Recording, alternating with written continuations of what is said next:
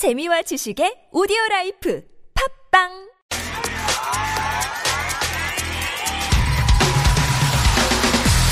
화제의 뉴스 핵심을 짚어드립니다. 뉴스의 맥.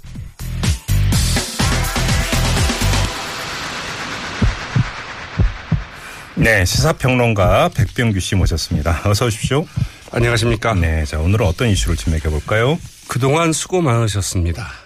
오늘 이런 말을 한 사람이 있죠. 우병우 전 민정수석이 그랬죠. 맞습니다. 네. 이 구속영장이 기각된 뒤에 나오면서 기자들에게 한 말이었다고 그러죠. 네. 그런데 그 수고 많으셨습니다. 아마 이 이야기를 들어야 될 사람들은 바로 검찰이 아닐까 싶은데요. 네. 수고는 많았지만 별 소득은 없었다. 이런 얘기가 될 것 같은데 네.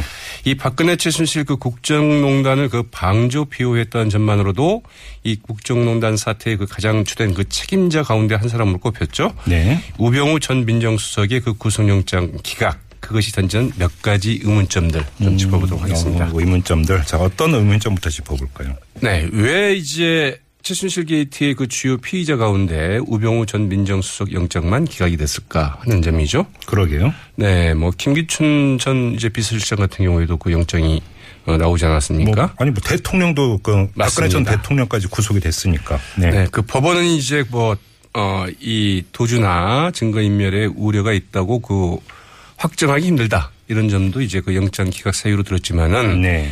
범죄 혐의의 그 다툼의 여지가 있다. 이걸 이제 그 결정적인 기각 사유로 들었죠. 네. 그만큼 주요 혐의, 즉 그 직무유기와 직권남용 등 혐의 적용이 매우 어 혐의 적용을 하기 하기에는 그 판단을 지금 바로 내기가 힘들다. 이런 이런 이제 결정을 내린 셈인데 네. 사실 그 주요 혐의인 직권 직무유기와 그 직권남용 혐의에 대해서는 이 처음부터 그 적용이 좀 매우 어려울 수 있다. 네. 이런 이야기는 있었죠.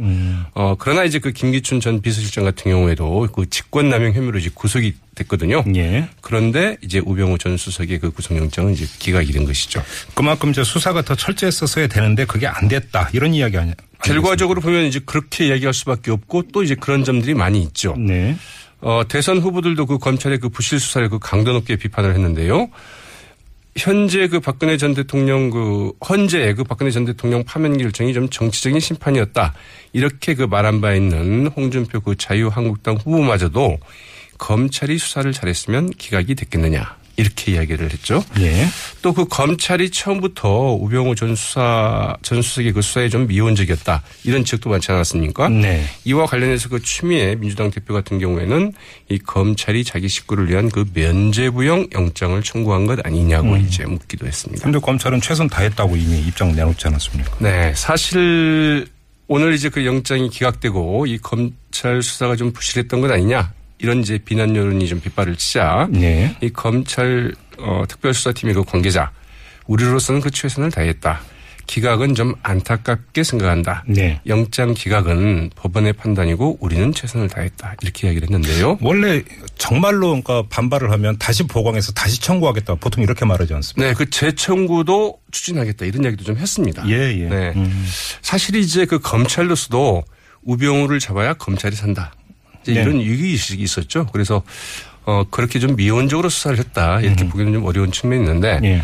어 이제 검찰 쪽에서는 이런 얘기를 합니다. 뭐 저도 오늘 이제 그 검찰 관련 뭐 기자들이나 이렇게 좀 취재를 해봤더니 이 김기춘 전 비서실장 같은 경우에는 그 블랙리스트라는 그 명백한 물증이 있었는데 네. 그러나 그 우병우 전 수석의 경우에는 그런 게 없어서 이 혐의 입증이 사실 쉽지는 않았다 이런 이야기들이 좀 나오고 있죠. 그럼 이제 비교를 안 할 수가 없는데 박영수 특검 같은 경우는 다시 청구하면 100% 영장 발부될 거다 이렇게 말한 바가 있지 않습니까? 그렇죠. 이 박영수 특검이 그 지난 3월 3일 이 특검 종료 후에 기자들과 가진 그 오찬 간담회 자리에서 그 본인이 그 직접 한 말인데요. 네.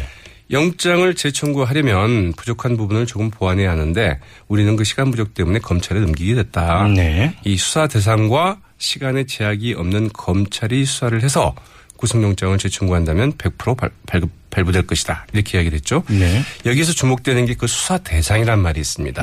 특검은 수사 대- 대상이 한정돼 있었거든요. 음. 그렇죠. 그러니까 우병우 전 수석의 이른바 그 개인 비리 네. 이런 부분도 있는데 검찰이 이번에도 그건 수사를 하지 않았죠. 네. 어, 검찰 이런 그 특검 수사에서 이제 크게 나가지 못했는데 이 두 가지 정도의 그 혐의를 그 추가하는 수준에 그쳤습니다. 그러나 그 정도로는 이 직권남용 혐의 입증에 좀 미흡하다는 게 이제 법원의 판단이었던 것이고요. 네. 결국에 지금 와서 살펴보면은 검찰이 그 청와대 압수수색 제대로 못하지 않았습니까? 예. 그건 뭐 특검도 마찬가지였습니다만은 그러나 이제 그 우병우 전 수석 그 자택 등에 대해서는 이제 진즉에 일찍이 좀 압수수색을 했더라고 했더라고 한다면 네. 어, 결정적인 물증을 좀 확보할 수도 있지 않았겠느냐. 음. 이 초동 수사의 그 실패가 결국은 이 같은 결과를 초래한 것 아니냐 이런 지적들이 나오고 있죠. 근데 사실은 이제 그 우병우 전 수석 다시 소환 조사되기 전부터 나왔던 이야기가 이 세월호 참사에 대한 그 검찰 수사 때 외압을 행사했다는 의혹. 바로 이것부터 이제 그 지금 합수부에 뒤진 것 아니냐 이런 얘기 나오지 않았었습니까? 그렇죠. 사실 이제 이 부분이야말로 그 직권남용의 그 결정적인 단서가 될 수 있는 사안이었는데요. 네. 이 당시 그 검찰 세월호 그 수사팀이 이 해경본부의 그 서버를 좀 압수수색하려 하지, 하려 하지 않았습니까? 네. 그러자 이제 그 우병우 전 수석이 그 전화를 걸어서 이를 저지 또는 그 지연시키려 했다는 것이고요. 네. 또 그 당시 검사들이 이에 대해서 아주 구체적으로 이 소상하게 어, 진술을 한 것으로 이 검찰에서 확인이 되고 있습니다. 네. 이 당시 수사팀의 그 한 검사는 이 때문에 도저히 그 못 해먹겠다 이렇게 생각을 해서 검찰을 그만두게 됐다 이렇게까지 진술을 했다고 그러거든요. 네. 그러나 검찰은 정작 이 사안에 대해서는 그 직권남용 혐의를 그 적용하지는 못했습니다. 네.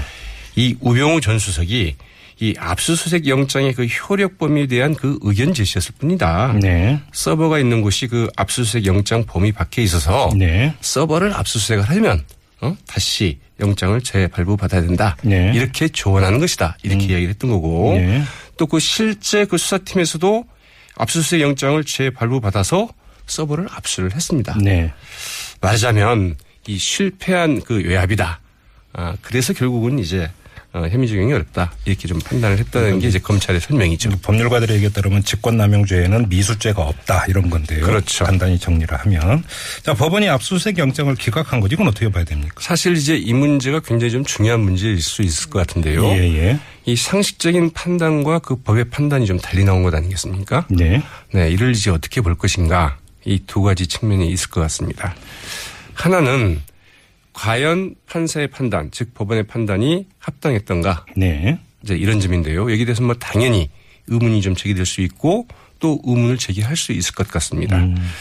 다른 한편으로는 사실 이제 그 법원이나 이번에 그 영장 전담 판사의 그 부담도 굉장히 컸겠죠. 뭐 구속해야 된다는 여론이 아주 높은 것을 모를 리 없- 없지 않겠습니까? 그런 점에서 굉장히 그 압력 그런 어떤 그 여론의 압력이 굉장히 컸음에도 불구하고 여론에 휘둘리지 않고 엄격하게 법적 판단을 내린 것 아닌가. 어, 이렇게 볼 수도 있겠죠. 만약 뭐 압수수색 영장이 아니라 구속영장이죠. 그렇죠. 구속영장 네. 구속영장에 예. 대해서 그렇다고 한다면 이는 좀 평가할 만한 일이다. 이렇게 볼 수도 있겠는데 예. 다시 이제 공은 그 검찰에게 이제 넘어간 꼴이 됐습니다. 예. 사실 이제 중요한 것은 그 구속이 아니라 법원의 그 최종 판결이죠. 네. 네, 검찰이 이제 그 최선을 다했다고 한다면 이 기소 제대로 해야 되고 또 그 재판을 통해서 혐의를 입증을 해서 법의 정의가 좀 실현될 수 있도록 해야 되지 않을까 싶은데요. 네네. 네, 그 상식적인 판단과 법의 정의가 결코 서로 어긋나는 것이 아니다. 이런 점을 이제 그 검찰이 입증해야 될 그 책임이 있고 또 우리가 그것을 좀 기대해 볼 수도 있겠죠.